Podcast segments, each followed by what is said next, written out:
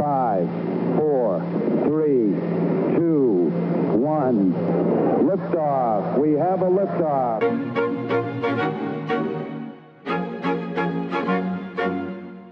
Here we go. It's game time. Unforgettable. Tranquility Base here. The Eagle has landed. Welcome to Sports and More, where almost anything goes. Coming to you from the marsh just outside of Edmonton, Alberta, here's your host, Dean Millard. That's one small step for man, one giant leap for mankind. Nice to be in orbit. Good afternoon, everybody, and welcome to Sports and More, the podcast. And I say good afternoon. I should also say good evening and good morning, depending on uh, when it is that you have uh, downloaded this podcast. Uh, I'm just glad that you did. I, I thank you very much uh, for being a part of the program and uh, encourage you to join in the interactive portion of uh, the program. And you can do that on Twitter at Duck Millard. You can do it on Instagram at Sports and More Podcast, on Facebook at Sports and More 35. You can email us sports and more pod at gmail.com and uh, the website sportsandmore.ca. Really, really excited about today's show. I said we got a winner. We got Darren Dreger from TSN. Uh, he's going to uh, join us and tell us some really funny stories. We're going to talk hockey. We're going to talk about the Mitch Marner deal. We'll talk about these ridiculous Connor McDavid uh, rumors about him wanting to leave. It just doesn't make any sense to me. And uh, oh, we, we're we're really sad about those uh, sad horn uh, rumors. And uh, we're also going to speak with Jamie Thomas. Uh, but anyway, back to uh, Dreger. We're going to talk about hockey. Uh, he has a passion for backyard rinks. You won't believe what he did uh, with his backyard. And he's a massive prankster. He is really, really a massive prankster. So he's going to tell us about some of the pranks that he's pulled. And Ryan Rashog's name is going to come up. So you'll want to tune in for that one. As mentioned, Jamie Thomas will join us for Fantasy Fun Time. We'll talk about week two of the National Football League. And also, interesting question I'm going to throw at uh, my good buddy Jamie. If you had to pick one Toronto Maple Leaf for fantasy uh, hockey, who would it be? Would it be Marner, Matthews, or Tavares? You can chime in at Duck Millard with that one as well. And we will also have, after our Darren Dreger interview, our Acme Meat Market trivia question. You can win a $25 GC from Acme Meat Market. Go say hi to Corey, Amanda, and their wonderful staff in the Ritchie Market in Edmonton, 9570 76th Avenue. Check out their website, acmemeatmarket.ca. Acme Meat Market since 1921. And know uh, that when you get something from at Corey the Butcher, which is his Twitter handle, that you're getting it from one of Canada's top butchers. In fact, he was recently named to Team Canada for the World Butchers Challenge in September 2020. So when you, if you are victorious uh, and you're going to pick up your GC, make sure you congratulate Corey. Uh, and if you don't win, you should really, you'll be a winner. Everybody is a winner that shops at Acme Meat Market. So if you, uh, even if you, even if you don't uh, win the gift card, We got a winner. you can go in there and everybody will be a winner uh, for shopping at Acme Meat Market. I said we got a winner. All right. Um, okay, so uh, let's uh, get on to the show, shall we? And uh, we'll throw some questions at you. Hmm. What's on my mind today? I don't know. You want answers? I don't know what the hell he wants. Let's get into things. Let's get real. This is the Myron French question of the day. I'll read you loud and clear. 10 4. All right, the question of the day, and uh, if you haven't uh, caught on in past episodes, Myron French, my old high school uh, teacher, taught us law. And uh, we basically, he would start every class with a question of the day. Sometimes it would be like a five minute discussion. Sometimes we could stretch it out to an hour. And it was never on the exam. So that was our uh, favorite part. The question I have for you today is Can Mike Trout still be named American League MVP while missing almost 20% of the season? He's out now for the year. He is the best all around baseball player, in my opinion, when he's healthy. But I'm sorry, health is a factor when you're talking about the most valuable player. So you can uh, hit me up at Duck Millard on Twitter. Uh, you can also text the show, and we'll get it for next week. But uh, 780 803 1555. 780 803 1555. That's the uh, text line we use for Sports and More Live, which, of course, you can hear 2 p.m. Mountain Time, Monday to Friday, on the 12 ounce Sports Radio Network. So, my answer uh, to Mike Trout, should he be the MVP in the American League? Uh, if he was still healthy, yes. But no, uh, unless he is so far ahead of the competition, it's not even funny, which I don't think he is. He's tied for the home run lead. He's fifth in RBI. He does lead in on base percentage, slugging, and OPS, but he could get passed in those as well. So I don't think it's enough for him to win. He he needs to have like a larger gap, in my opinion, than he already does for him to win. So I'm going with no. And my vote for who should win is kind of split right now between two Astros, Alex Bregman and Justin Verlander. And and listen, I think Justin Verlander uh, should easily qualify and could easily win the uh, MVP. People say, well, they have uh, the Cy Young for them. So who cares? They're part of the team. It's the same in hockey. If you think goalies should not be eligible for the Hart Trophy, give your head a shake. Nobody batted an eye when Chris Pronger won the Hart Trophy. The defensemen have their own award. If you play in the game, if you if you are uh, on an on a uh, position in hockey, you qualify. Same with baseball. Now, I know starters are every five days, so they're not an everyday player, but still, uh, you get a horse like Justin Verlander, he definitely, in my opinion, uh, should be involved in the conversation for the MVP. It's probably going to go to Alex Bregman, uh, but uh, Justin Verlander should get a lot of votes as well. Three, two, one, and liftoff. Let's go! Time for your top three. Liftoff, and the clock has started. Roger, zero G, and I feel fine. Beautiful, beautiful.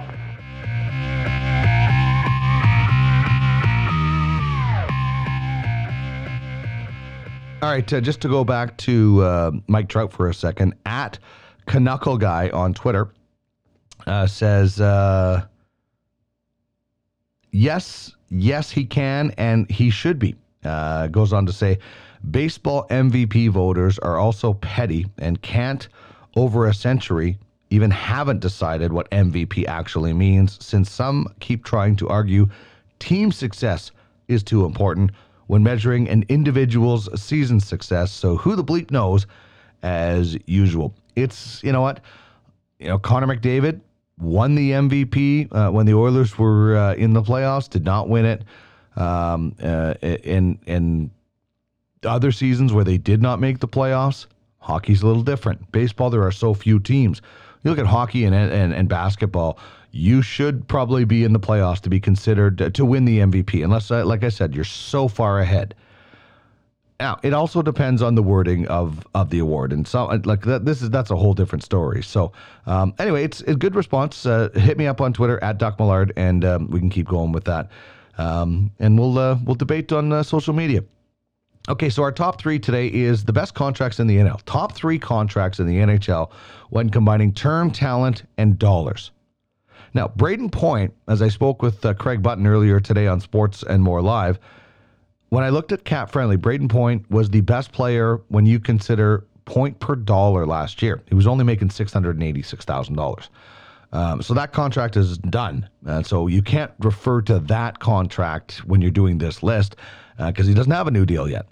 But for me, my honorable mention is Connor McDavid and uh, his his twelve and a half million dollar cap hit is the highest. And you might say, well, how is that value? Because he's the best player in the game,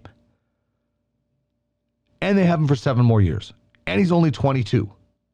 All that factored in, so I kind of excluded him from my top three because he's the best player, and you know, twenty million dollars, um, you know, what when when compared to other sports is probably what he should be making a year. Uh, so number three, I'm going with uh, Nikita Kucherov, nine and a half million, 128 point season last year.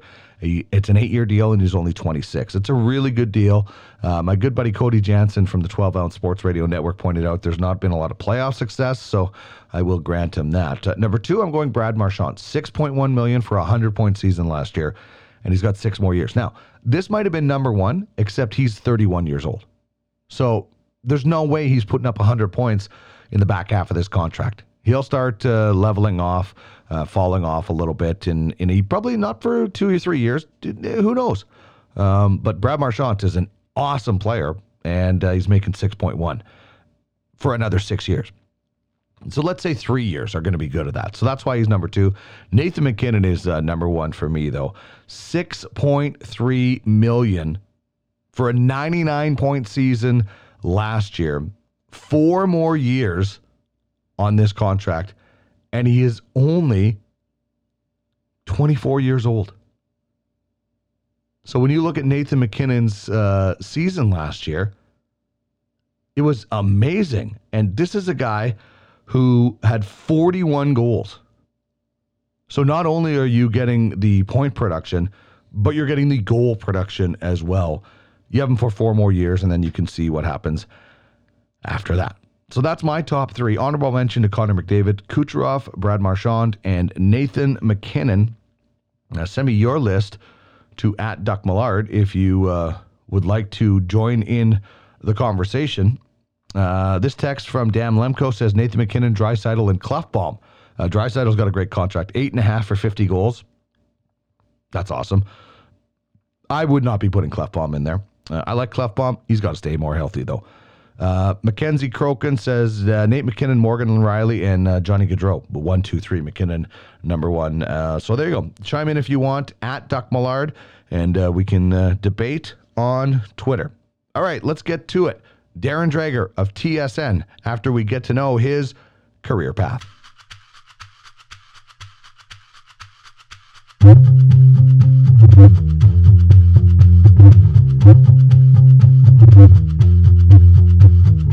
Time for the bio. After graduating high school in Langenburg, Saskatchewan, Darren Dreger attended Western Academy Broadcasting College in Saskatoon, which led him to his first job at GX94 in Yorkton.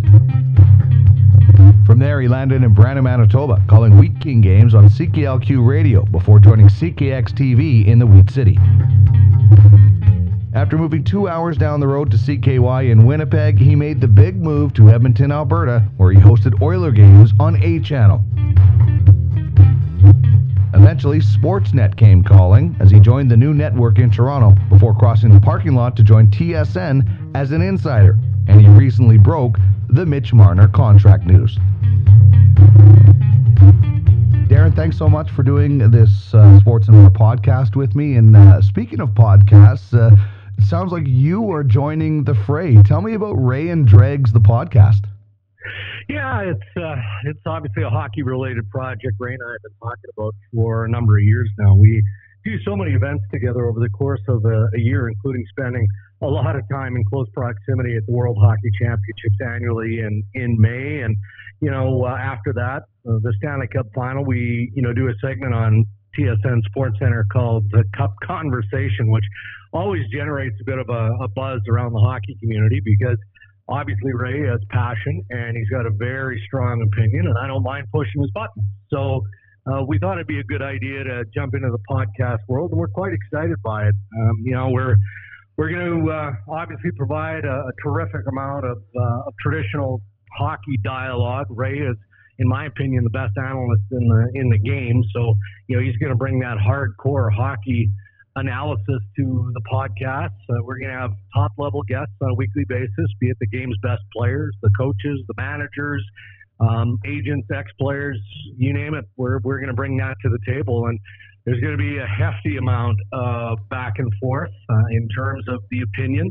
And uh, we're not going to agree on everything. There's going to be a fair bit of debate as well. So it is the Ray and Dregs Hockey Podcast, and you can download it now. And uh, our goal is to uh, to record our first one on October 1st. Oh, that's awesome. Yeah, Ray's not shy of giving his uh, an opinion, and uh, I'm gonna like it because I'm gonna guess the odd Wheat King topic is gonna come up because uh, Ray had that miraculous season, 108 goals, and of course you covered and did the play-by-play. We're gonna get into that in a, in a bit as well. But uh, Dregs, how glad are you that Marner Mania is over? Uh, I got to tell you, Dean, I don't remember another scenario um, covering an individual player and, and contract stalemate that had more negativity and venom around it than this one. And, you know, to some degree, that, that speaks to Leafs Nation and the size of the Toronto Maple Leafs market. And, and maybe it's just because there's just so much healthy expectation around this organization. You know, they got Nylander done after a two and a half month stalemate last year, and you know there was negativity around that. Then obviously there's elation with the the Matthews contract, and I think most Leafs fans thought that uh, Mitch Marner would would be an easy contract negotiation, and they they'd keep that star in the fold. And you know then when it didn't get done, you know early in the summer, and then it looked like it was going to drift into September, and then it did, and then it started to to look like it might even drift into October, and this kid was going to miss real hockey, regular season hockey, things really started to uh, to to crank up. But you know, the truth is, and you know this. I mean, the underbelly of social media can be very, very distasteful. Yeah. Uh, I don't waste any time worrying about it or looking at it. I've got uh, too many other positive things in my life um, that require my time, and I'm happy to give my time, you know, focusing on uh, the positive things. But you know, I think it Dean, it really kind of came to a head this past week when uh, not just the market, but you know, uh, I would say media in general started to, to pile on the family a little bit. You know, I'm sure you heard the soundbite of Yeah. of Mitch talking about you know walking down a street in downtown Toronto and having 13 year old kids yelling at him. Um, you know, that's that's Canada. You have to take the good with the bad. But to bring it back to me for a second, um, it, it, it was a bizarre story to cover from beginning to end. But what made it easy for me is this guy's a hell of a hockey player. He's a star hockey player in the National Hockey League. So when I looked and crunched the, the analytics, the data, um, the numbers that he has posted in three full NHL seasons, it, it made it pretty easy to understand his position and why he thought he could get what he ended up getting from the Leafs. Yeah, there's a lot of people that think he's the best Toronto Maple Leaf. Yeah, and I can tell you what, on many nights he is. That's that's uh, that's an easy case to make, and you know you say that, and that's not of any slight directed at Auston Matthews No. or John Tavares or Morgan Rielly or Freddie Andersen when he's at the top of his game. I mean, go down the list. You know, the team that Toronto Maple Leafs have drafted and assembled here uh, is Stanley Cup worthy. It absolutely is. They've got to prove that. But you're right, and I, I think that that's why you know the Marner camp dug in as hard as they did. And and look, the Toronto Maple Leafs wanted to sign this kid all along. It's not like they undervalued him or thought that he was expecting or wanting too much. Uh, it's just that's the state of the business of hockey, and the restricted free agent has never had more leverage or power than he has right now, especially those top end guys. So you're right. On many nights, uh, he is the best wearing the blue and white, and that's why you know he's got a six-year contract extension at almost eleven million dollars per year. You spent some time in Edmonton covering the Oilers. You know uh, what this fan base is. You're a Western Canadian guy, so Yeah. you you know what it's like in Edmonton. And obviously, uh, you know wh- wh- I've talked to you before when I was on TSN Yeah. 1260, so you're plugged in with the Oilers. What do you think about the Oilers roster this year compared to last year? Yeah, I, I think it's moderately better, moderately better. Um, and that's not to say that it's not going to get better uh, moving forward here. For starters, you know, I'm a believer in, in Kenny Holland and his experience. Um, and, uh, you know, he's proven with his track record that he's incredibly patient, but he's a deal maker as well. He gets things done. Uh, I think he was very honest. I think the organization was very honest when, when he was brought in to, again, just tame things a little bit. Of course, the goal is always to to try and qualify for the postseason, and no different. I mean, that's what the Oilers are going to try and do. But being realistic in all of it, you know, because of the salary cap, because of the the contracts that they have, you know, you, you can't just wave the magic wand and bring in, you know, these uh, automatic wingers who are just about as fast as Connor McDavid, who are going to to push the Oilers deep into the postseason. you have to be patient in that process. You gotta hope that maybe somebody within the organization who's developing in the American League where they've just drafted is, is going to find a place and be that player. You know, probably not this year, but maybe next year, maybe the year after that. I just think that as as weary and as tired as the narrative has been in Edmonton about okay, just be patient. You know, it's coming. Uh, I, I think, with all due respect to Peter Chiarelli and the managers prior to uh, who have made promises, you know, Kenny Holland, as I've said, Dean is is is a guy who gets things done. But the fan base, unfortunate, unfortunately, is going to have to be a bit more patient. So it's going to take a couple, three years the Oiler fan base is they're also um, getting frustrated with the narrative that Connor McDavid wants out and the losing is coming to him. And uh, listen, I don't know Connor McDavid uh, except for interviewing him at the rink, so I don't have any insight. I can just tell you from what I've heard, he does not sound like a quitter. He does not sound like a guy who is saying, I want out. And, and I think Oiler fans, listen, Leaf fans, they, they kind of think everybody wants to come home and play in Toronto. And, and Tavares did, but it doesn't mean everybody. Do, do you buy into any of that narrative that, you know, the body language says Connor McDavid wants out of Edmonton? No, I don't. Never have, and uh, I won't. You know, until it gets to a place where the people that I trust are telling me that he's ready for a change, and all the people that that I know associated with Connor, associated with the Edmonton Oilers, have always rolled their eyes whenever that storyline finds a way to surface. And and I can understand why you know some of the opinionists would suggest that. I mean, you know, on many nights Connor is the best that the Oilers have, and they still end up losing hockey games because he doesn't have enough help. So maybe, you know, a couple, three, four years from now, if things don't change the way I predict that they will, you know, we just had that conversation about the influence of Kenny Holland. Well, who could blame him? But as we have this conversation today, um, I don't. I, I think that he is 100% all in, committed, wants nothing more than to lead the Edmonton Oilers back into the playoffs, and then following that, you know, lead that team back into a, a position where they are a Stanley Cup contender. And I know this too, Dean. Um, you know, times have changed over the years. You know, as a manager, as a coaching staff, even an upper executive with every organization in the league, you have to have constant, if not, well, certainly weekly, maybe even in certain cases, daily communication with your top, your star players. And in this case, your star player, superstar player, and your captain. So there would be no surprises for Connor. And I'm sure Kenny has talked to him dozens of times. I know Bob Nicholson is close to him. The coaching staff is close to him. He's in a great place. He knows he's in a good place. And I think that he's comfortable with the direction of the organization, what the plans are. Dregs, I want to get back to uh, hockey in a second, but I want to go back in uh, time and talk a little bit about uh, your career and you, like me, and my older brother Darren, who you know very well, went to Western Academy Broadcasting College. And I don't know how many guys are still in broadcasting from your class, but I'm the only one from my class. And, and that was in the mid 90s. What do you remember about WABC in Saskatoon? Well, I remember Don Scott, who yes. is the founder of WABC. Don Scott. he always he had that big booming voice. And you know, every time we we do an air check or you do something, yeah, he was good. He was good at his craft. That was old school radio back then, right? And it was all about the voice. Right. You, you know, you, you had to have the rise and the fall. Don Scott used to drive that That's right. into us on a, on a morning and afternoon basis every single day. But I'll, I'll tell you what. Um, you know, when I left high school, Langenburg High, I had no idea what I was going to do. I mean, I had I had uh, applied to the University of Saskatchewan. I, you know, was I going to be a phys ed teacher? I had no clue. I knew I didn't want to stay on the farm. Um, potash and the potash industry and the mines near Esterhazy, Saskatchewan employ so many people in, in and around my part of the world. I, I didn't really want to dive there either.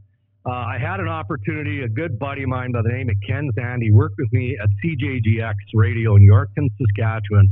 He was behind the scenes and I was on the air.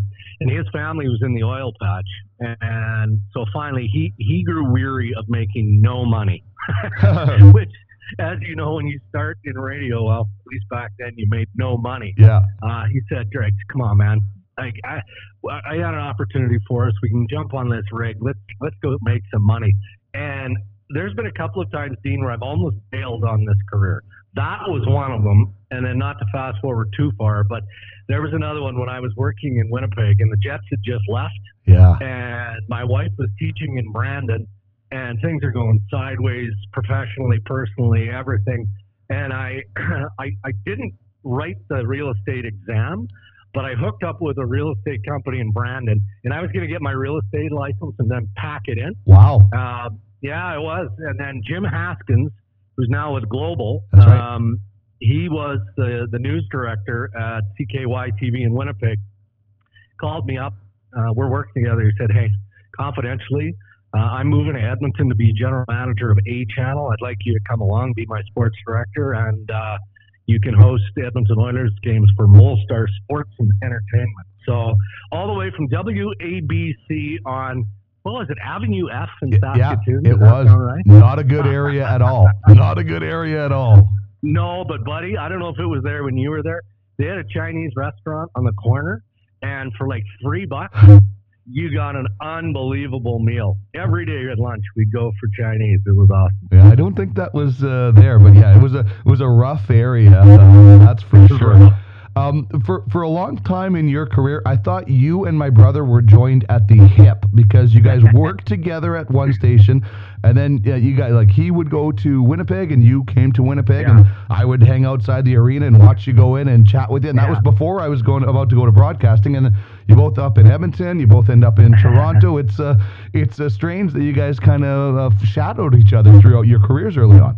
Well, I'll tell you what. I hope he listens to this because uh, it, it pisses him off every time I talk about it. But he was working at the same radio station. I had already left. I, I went to CKLQ radio in, in Brandon.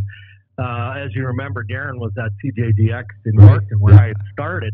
And one of our sports guys left, and I said, "Man," I said uh, to John Armstrong, who was the news director at CKLQ. I said, "You know, this guy's a Brandon guy. I mean, we can get him. He's a hockey guy. It's going to be great." So we brought him to uh, to to Brandon. He used to do color for me, right? Mhm, Um, mhm. weekend games. He'd do sidelines. We did the 1991 World Youth Baseball Championship. Uh, you would have been a young kid at that time. I rode my Um, bike dragger from the east end of Brandon to West Brand Yeah. Stadium every day to watch that tournament. so Canada wins, and correct me if I'm wrong. It might be the only international uh, well, world championship that Canada has ever won. I think in so, yeah. I, I, anyway, it was awesome. So I'm doing play-by-play. Uh, Darren is down on the field, and I, I, I think it was Stubby Clapp. it was Stubby Clapp. Yeah. Yeah, and uh, Jason Lee was was he third base or was he I shortstop for Team Canada? I think he was third, but I'm not sure. Okay, so ball game ends. We've got to go live down the field, right? And and Darren Millard is our roving reporter. Uh, so I throw down to him, and he's got either Stubby or, or Jason Lee. And I mean, he's caught up in the moment. I mean, it was awesome. Canada just won gold. And I'll never forget this. I've got the cassette tape. Yeah, cassette tape recording of this. And he goes, Jason, and he pauses. Ah, congratulations. That's all I can think of to say right now. Never let him forget that because he's such a polished broadcaster. He's a all-time pro now. But then I, so then, and, and this is what really bugs him because so uh, I got poached by Scott Moore um, back in the day to come to Toronto in 1998. So I wasn't even in Edmonton for a full year. And I was one of the first hires uh, to uh, host the, the national broadcast NHL games on uh, Sportsnet time. And he had, you know, two or three other jobs that he needed to fill. He needed anchors. And, you know, back then there's no social media. So, That's right. you, you, you know, you apply for jobs, you sent out videotapes, Yeah, right? Like, yeah. I mean, it was that difficult. So Moore says to me, hey, we need at least another couple of guys. Is there anyone you can think of? I said, God. I said, Darren Millard. I think it was it was at ITV in Edmonton. Yeah. I think that's where he was working at the time. So I remind him of that on a regular basis. So I hope and I'm, I'm hoping that he he uh, listens to this podcast because truly I'm responsible for his great career. Yeah, it's. Uh, I, I I would uh, wholeheartedly agree, Jags. I would. And uh, you know, when you brought up videotapes, the amount of hours I spent in the boardroom at CKX Television making videotapes and sending them out to stations while I was getting ready for the prime tip ticket update is. Uh, I spent so much time there. Now, I've been told. I've been told that you are quite the practical joker uh, when you're on the road. Now, I also found out this weekend you roomed with my best friend's dad, Jim Moga, when you were uh, with the Brandon Wheat Kings, uh, the bus driver for for the Wheat Kings. Jeff and I, uh, Moga, grew up since we were in grade three. He was in my wedding party. He was one of my best friends. Do you ever pull a practical joke on Jim Moga? Ah, Mogi, that's who you saw. Mogi, man, he was the best. Probably still is. I haven't talked to Mogi in a long, long time. We used to have so much fun on that bus. Like I can't even tell half the stories because society wouldn't accept it. I mean, it wasn't, there, there wasn't any hazing nonsense or any of that crap, but it was, it was, you know, just five or six adults on this bus with a bunch of real good kids. Um, you know, Wade Redden, Kevin Cheveldayoff. I mean, go down the list of, of all the real good Brandon Wheat Kings players who we spend time around. But I can remember one, and I think I was on this. Uh, I, I wasn't doing play by play at the time, but for whatever reason, it might have been a play in game or there was something going on with uh, the Wheat Kings, and it was getting real tense at the end of the year. So I jumped on board for this trip. And you remember Glenn Dufresne was the uh, program Skippy, or, yeah. sport, or Skippy Dufresne was the sports director at CKX TV. He was doing play by play. Mogi had bought a 50 50 ticket, and, and maybe it was in Seattle or Portland or one of the big venues. And he ended up winning like 1500 US or 2500 or something like that. And again, no cell phones, no social media. Nobody has to know about this. But they make the announcement, and Skippy goes, Oh, look at this. Our bus driver, Jim Moya, has just won $2,500 in the 50 50 draw. He was so sour because his wife found out that he had won the 50 50. So Oh. we had uh, we had lots of good times and lots of laughs. He's one of the best. Yeah, you are a, a, pr- a practical joker, though. I'm told. You, Yeah, you, you, you, I've heard you spend time thinking these up. Oh yeah, I mean, I don't take life too seriously, even though you know at times it seems that I do when you're you know locked in on a panel or you know you're doing July 1st or you're doing trade deadline. I mean, there are moments where you've got to you know uh, tighten things up. But when you when you're in, in close quarters with people, you know, be it family, friends, or your colleagues, if if you're not trying to keep it light or having fun, it, then it becomes a job. And what we do for a living isn't hard work. It's not a job. We get paid well. Um, you know, there's tough times, as you know, in this industry uh, currently. But the the people that you're around on a daily basis are just excellent human beings. So I've always, you know, kind of looked at things uh, from a, a lighter perspective, and um, I'm most infamous for if you leave your phone open or your laptop or iPad open around me, look out because that is just a clear invitation for shenanigans in my world. So uh, I've changed languages many times on phones. Um, I won't mention the guy's name, but a guy that we work with was in a real good spat with his girlfriend. Like they were going back and forth, like you can't believe. I had no clue. So he leaves his work area and his laptop's wide open. I don't know this. I just cl- and I don't I don't have time to read all of the exchanges. I don't even know that they're scrapping. I just I, I click on uh, to this lovely woman's account and I send I send a note saying, "Hey, um, just want to tell you how much I love you. I really miss you, and I can't wait to see you later tonight." Wow. And I send that, and all of a sudden, about 20 minutes later, he's like, "Oh my god!" I can see him leaning back in his chair, and he turns around, Greg, oh my god! And then he comes over and he says, "You, even though you're you're trying to be an ass and trying to be funny, he said you just saved my life and probably my relationship because she then went, oh, I'm so sorry for how things have gone over the course. You know, I didn't mean to say this. You know, it just completely melted the ice. Um, but I don't know that he's, and I shouldn't have told this story because I don't know that he's ever told her that it was actually me that, that sent the email. So those are some of the things that I uh, like to feast on during the season. The love doctor, Darren Dreger. Nice Oh, work. yeah. Bringing it. Yeah. Um, the uh, Rishaug t- told me about uh, he made a rookie mistake. He didn't check his doorknob on the hotel before he opened it, and uh, Yeah. you know the the whatever Vaseline on the doorknob. Like those are the Yeah. easy ones, right? Like those are just Yeah. like the the drive by ones.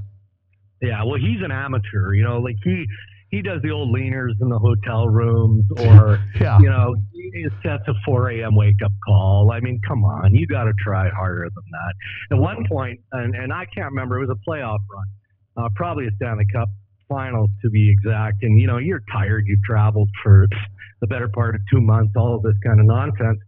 And we're out for dinner, and my wallet disappears. Well, I mean, it's unsettling, right? Like you're like, hey, Yeah. and, and look, there's a couple of things where I draw the line. If it's any of your personal effects, you know, you don't touch a man's wallet. All right, you just good. don't. You know, so I mean, I think he had given it to the waitress, and she had hit it. She was part of this. She could tell I was annoyed, so she ends the prank and gives me the wallet back. And he's got, I mean, it was a bit of a George Costanza wallet. I mean, there were cards all over the place in different spots, and it took me about an hour to get things all straightened out. And we're walking back to the hotel. There's a group of us, and he's chirping me about this. And I finally, I literally, and now Ryan's a big man, right? Like, Yeah. what is he, Yeah. six two, six three. You know, former Kamloops Blazer. I think he had a half a fight in his three game career. So I mean, there's there, there is a bit of toughness in there, and I just. I, I I had the Western Canadian snap moment, and I literally picked him up and threw him into a shrub. and he didn't know what to do. He's like, you know, are we gonna fight or should I just let this go? So anyway, thankfully he let it go. Good stuff. So you have a passion for broadcasting, obviously, and, and practical jokes, but uh, you have a massive passion for backyard rinks. And um, you know, from from what I read, you've perfected this. Like, uh, do you still have an ice plant in your backyard? No, sadly. Um, so I, I, we sold that property um, four years plus ago, and it was a bit heartbreaking. I mean, the truth is, it was a wonderful uh, property in terms of the size of the backyard. Uh, I had, you know, I had a nice pool back there, and still enough room for. Uh, I think it was like uh, 30 by 60 the the backyard rink. But I was so crazy and meticulous with preparation that, and my wife didn't know this, Dean. We went out west visiting in Saskatchewan. While we were gone, we were gone about 10 days. I had a landscape company come into the backyard and make a perfect pad. Wow. It was 100% level, and it required me elevating a good portion of the grass, like with a retaining wall and everything else. So we come back, and she's like, "What? What happened? like, what is going on here?" And I mean, when I explained why, I mean, it was pretty obvious. It was the exact dimensions of the rink, and Yeah. it didn't look terrible, but then it, it made it so easy. Uh, it was actually Dave Gagne's company, Custom Ice, who helped me out with uh, with the plant. But it was, know, it, like a, the chiller unit was a little bit bigger than an air conditioning unit, and every fall um, we'd roll that pad out. I had a big storage unit with all this stuff, and they'd come and help me hook up all the tubes and get the brine flowing and all of that stuff. And normally by third week in November, uh, we were out there going. But we moved, and now I've got uh, a pond right behind my backyard nice. here in a conservation area. Yeah, it's nice, but the problem is, I mean, the weather just doesn't cooperate. So we've maybe had one year, uh, nah, two years out of the last four where uh, the old pond hockey has been been going. But it is a passion of mine, only because, and I think it's Western Canadian rooted. I really do. Uh, as I said earlier, I mean, I essentially grew up on a farm. In spring and fall, you'd always get twitchy. You know, that's Yeah. when the farmers do their work, and I'm still like that. So I, I think, like, I find it therapeutic to, to get out there and, uh, you know, try and perfect the ice. And the number of times Dan Craig of the National Hockey League and I have had conversations about how I do this and look, it's cracking over here. I want to like how do I get rid of that? All those things.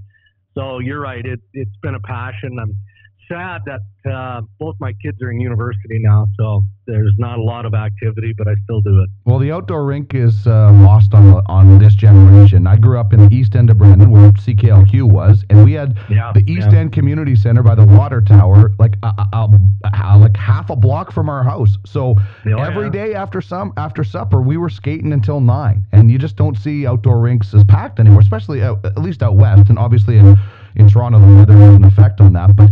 The, the winters are still cold out here, and the ice is still frozen, and, and the rinks aren't as packed as they used to be when we were kids.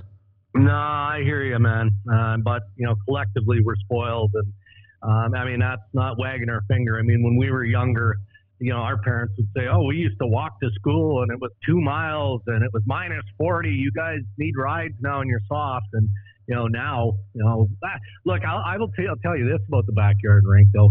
You know, my son was fortunate enough uh, to to play high level hockey basically all the way through.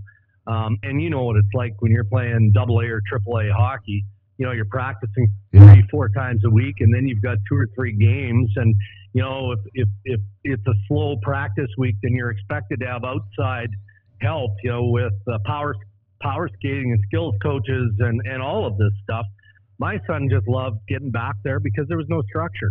You know, he he could do whatever he wanted. If he wanted to shoot 50 pucks in the same spot, he could do that. If he you know, back in the early days when Ovechkin was uh, doing the hot stick and he was swiping ice and all of that stuff. I mean, my kid would spend an hour working on his bellies back there. Yeah. You know, it was just, it was, it was just. I, I, I still love it. I mean, as we have this conversation, it gets my, uh, my brain turning as to what, uh, what I need to do to get things ready for the fall here. Good stuff. Uh, trade deadline is a long way away, Dregs, but Yeah. uh, uh, you're probably still recovering from last year's uh, trade deadline. And, you know, and I've I know from talking to Darren about what the, you know what that day is Yeah. like, and you guys are obviously different, different networks, but it's it's a massive, crazy grind, isn't it, for you guys?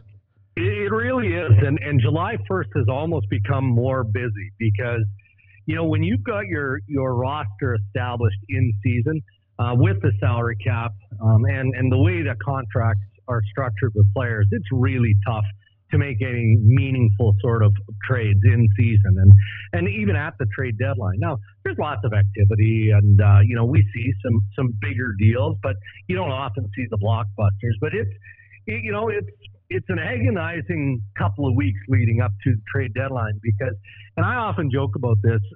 It takes me, and and it's sort of tongue in cheek, but there's some truth to this. I, I joke that it takes me 11 months to repair the damage that I do in the month leading up to the trade deadline because you've got no choice. I mean, as insiders, that's what we're paid to do. Right. We've got to take the fan inside. And, you know, so I'm constantly pestering sources. And, you know, they range from, you know, executives within uh, NHL clubs to, to players to coaches to obviously player agents. I mean, there's multiple layers of, of sourcing that is required. So, uh, I tell you, you uh, you spend a lot of time saying, "Hey, I know I called you 72 times in the last three days. I apologize, but you know it was a big story. Thanks for your help." So we do a lot of that after trade deadline. For sure. Uh, okay, last thing I want to ask you about is, you know, you started out as a, a you know reporter, and then you did play-by-play. Then you hosted games. Uh, then you were a host at Sportsnet, and you know you've successfully made the move from host to insider. Not everybody can do that. What was, you know, when did you think? I want to do this part of the job. I want to be the guy answering the questions instead of the guy asking the questions. Yeah, I mean, it's a good question. Um, there was never a concerted path change, uh, at least not by design. Um, you know, probably around 04, 03, somewhere around there. Um, I, you know, I, I, I'm lucky enough, you know, we talked about the Wheat Kings in my time there earlier. I've been lucky enough to be around so many good people from around the hockey community for basically my entire career. And I've always subscribed to the philosophy: if you treat people the right way, they'll treat you the right way. Um, and I've, I've, I've done my best never to look down on anybody, regardless of, you know, what my position is. The fact I, I work uh, in the greatest game in, in, in the world. So, as I was hosting at Sportsnet back in the day, you know, all of a sudden, this player would reach out to me, this agent would reach out to me, this upcoming coach would reach out to me. Hey, you know, uh, just to keep, you know, just to keep you in the loop here. Don't be surprised if so and so gets traded in the next little while. I know that, you know, they're talking to this team or that team. So, you know, I started, um, you know, breaking some stories. uh, as a host. And, you know, I think, uh, you know, some other organizations, cities, news outlets started picking up on that. So then I started doing some TV for Pittsburgh and I do some TV for Chicago and I do some TV for Tampa Bay as an example. Um, and, you know, the net just got wider and wider and wider. And, you know, Bob McKenzie is, uh, he's the pioneer of the Hockey Insider. There's no question about that. He approached me in 2006. He said, Drake, um, I'm tired of going head to head with you over there. um, we're expanding our hockey department. We'd like you to be a part of it. Uh, I initially declined because uh, I was uh, very loyal uh, and some stuff went down. Good people lost their jobs in 2006 at Sportsnet. Excuse me. And uh, that was enough uh, for TSN to circle back, and I didn't say no a second time. So uh, that was kind of how it all came together. Well, it's uh, been an awesome ride, and it's going to continue for a while, and it'll continue on the Ray and Dregs podcast. Uh, you can find it wherever you get your podcast, Dregs. Thanks so much for spending some time with me. I've always appreciated uh, your time and, and uh, how you dealt with people, and I look forward to watching you for many years uh, as an insider on uh, TSN. Thanks a lot, man. Yeah, you bet. Thanks for thinking of me, and it's great to have you back on the air.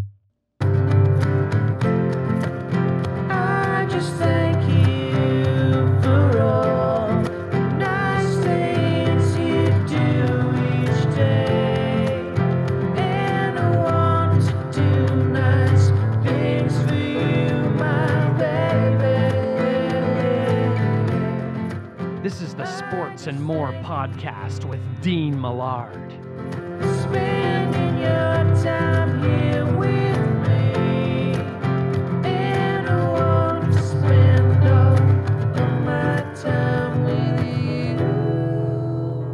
That is the sweet sounds of Sweet Bejesus. Kevin Dabbs, Christian Gutsis. Their uh, debut album, Policeman's Creek, can be found on Apple Music. They are the official band of Sports and More, the podcast, and Sports and More Live, which you can hear Monday to Friday, 2 p.m. Mou- uh, Mountain Time on the 12 ounce Sports Radio Network. Uh, you can uh, listen to it on TuneIn, Streema, or you can use the website www.12ouncesportsradio.com. Okay, so Acme Meat Market trivia time now. You can win a $25 GC from Acme Meat Markets. Uh, say hi to Corey and Amanda. They're awesome staff in the Ritchie Market. You can find them at 9570 76th Avenue in Edmonton. And you can check them out online, acmemeatmarket.ca. And uh, Acme Meat Market has been around since 1921. And know that when you head in to Acme Meat Market, and Corey the Butcher, that's his Twitter handle, by the way, he will be serving you as one of the best butchers in Canada. Recently named to Team Canada for the World Butcher Challenge in September of 2020. We got a winner. Yeah, he's uh, one of the best butchers in Canada. I said we got a winner. You betcha. So, the Acme Meat Market trivia question, of which you can get a uh, $25 GC at Acme Meat Market. What town did Darren Dreger's broadcasting career start in? He graduated from Western Academy Broadcasting College, as did I, in Saskatoon. But where was his first job? All you have to do is email me sportsandmorepod at gmail.com. That is sportsandmorepod at gmail.com. And if you correctly identify where Dregs started his broadcasting career, you will win a gift card to Acme Meat Market. As for last week's uh, question and answer, it was who did Wade Redden score his first goal against? And uh, Wade told us in last week's episode. If you're a big fan of Wade Redden, you should definitely check that out. But he told us it was Jocelyn Thibault on his first NHL shot, actually. Uh, pretty impressive. So congrats to Craig, who knew that one. It's fantasy time. Uh, yeah, we're talking fantasy sports? Not Dear Penthouse. But don't worry, winning your league is way better than porn. It's time now for Fantasy Fun Time with Jamie Thomas. My man. All right, all right, all right. I said we got a winner. Let's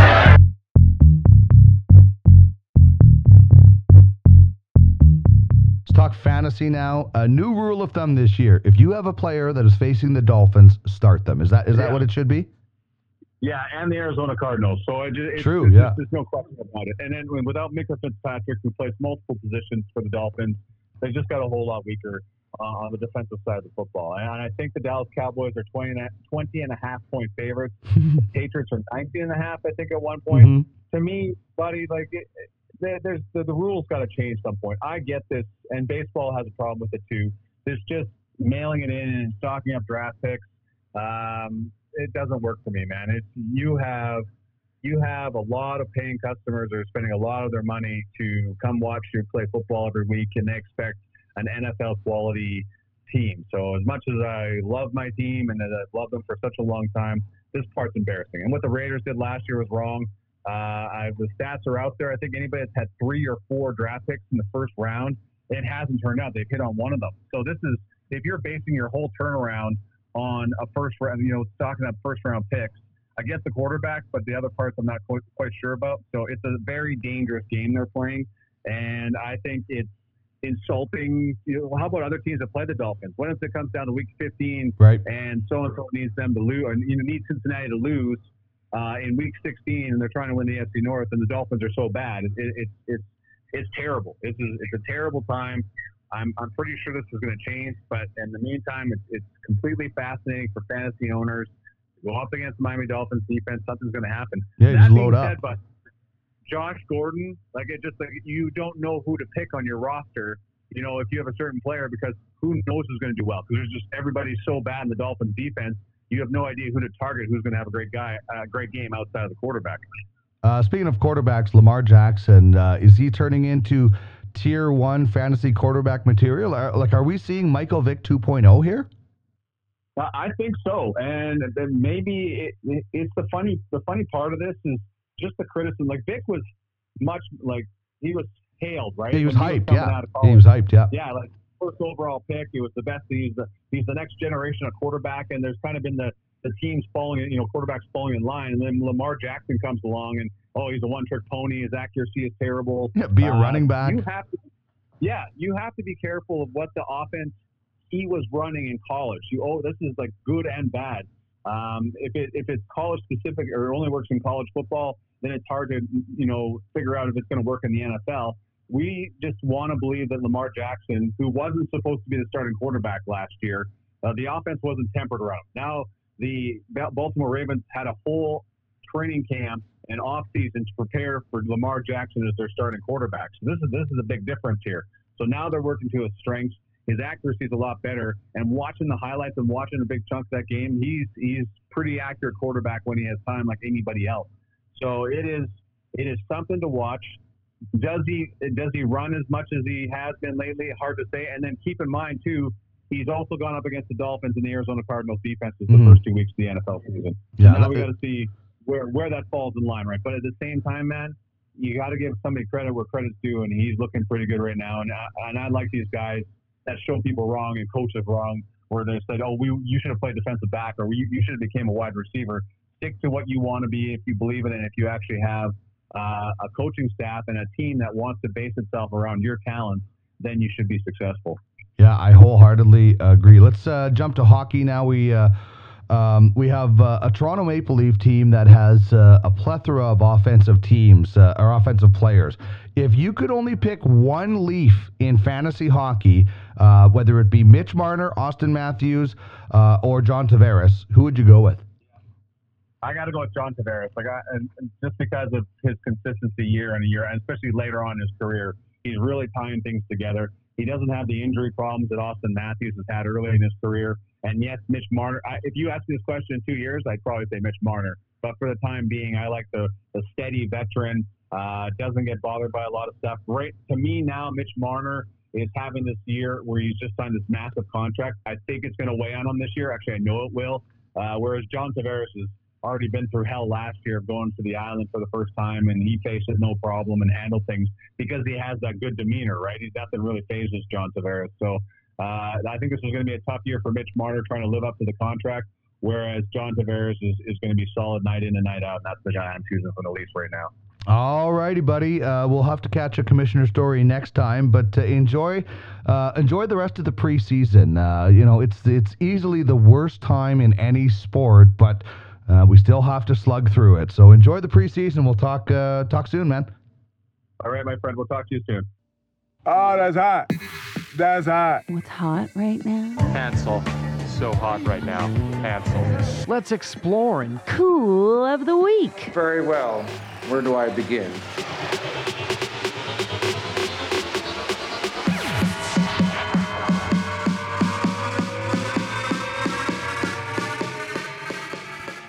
All right, cool of the week. I'm coming of, uh, at you with a couple of movies, one sports, one non-sports. Uh, we just did on the Prospects Baseball Show uh, this past week. Jordan Blundell and I did our top five baseball movies.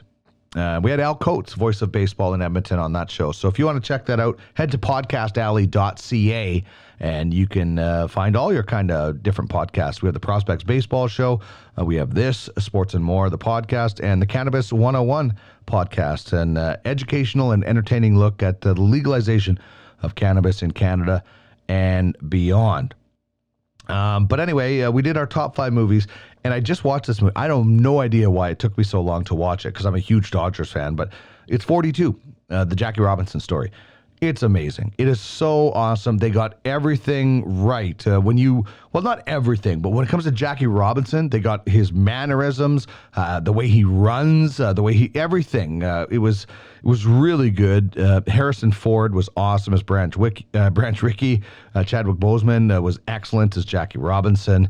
Um, the, I can never remember. Chris Meloni, I think is his name. He used to be on Law and Order SVU. Uh, he plays Leo Durocher. It's really good. Uh, it's an awesome movie, and it's you know a massively important time. Um, and I was so happy that some of the Dodger greats that I used to that I that I always looked up to and um, you know heard stories about were good guys. Uh, you know, and the ones that weren't, they got rid of them. Um, and that's spoiler alert. I'm not trying to tell you anything you don't already probably know. Uh, if you know anything about the Jackie Robinson story, so so that's the one um, movie I'm going to tell you about. The other movie I'm going to tell you about is Good Boys. Uh, it's a Seth Rogen production. He's not in it, but it's these kids that are going into grade six that are learning all about the world, uh, sex, drugs. Uh, it just, uh, it's a hilarious movie. Like, you, you know, it's not as uh, raunchy as um, um, Superbad. That's what I was uh, trying to think of. Not as raunchy as uh, Superbad, uh, but it's funny as heck, man. The kids are just perfect in their uh, respective roles. So I would highly recommend if uh, you need a good laugh, check out Good Boys. Uh, and if you want to watch a great sports movie, uh, check out 42. Um, but Good Boys, uh, my wife and I laughed nonstop in the theater, and uh, we've been laughing for you know about a, a week and a half since as well. So. I would highly recommend uh, checking out uh, Good Boys, and I was also uh, highly recommend checking out uh, 42 if you're a sports fan. Here comes the money. Here we go. Money talk. What would you do if you were obscenely rich? 100 billion dollars. Tweet us at Duck Millard and start building your lottery list. What do you plan to do if you win the lottery? Well, I'd finally splurge and buy myself one of those fancy four piece suits. Peter, my God, what the hell are you wearing? It's a solid gold tuxedo, Lois.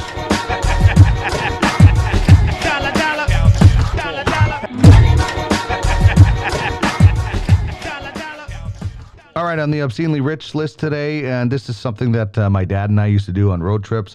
Uh, what would you do if you won the lottery? Simple as that.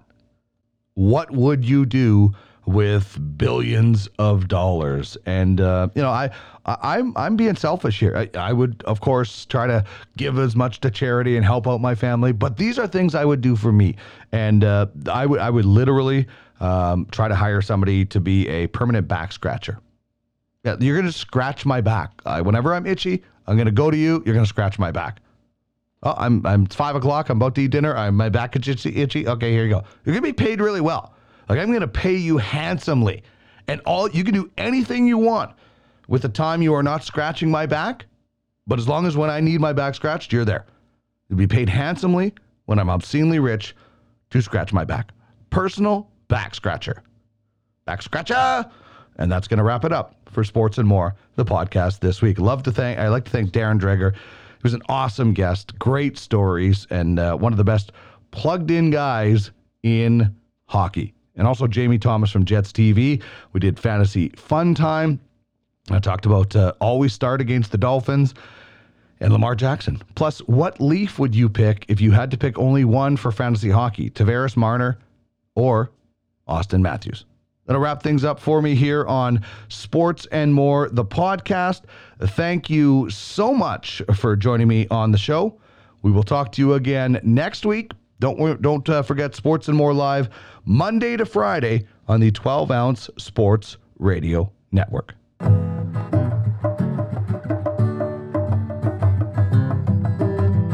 tide's out, I'm in love with my lover. This is the Sports and More podcast with Dean Millard. Zigzags, loose change, and a brand new diamond ring. The bottom of a beach bag.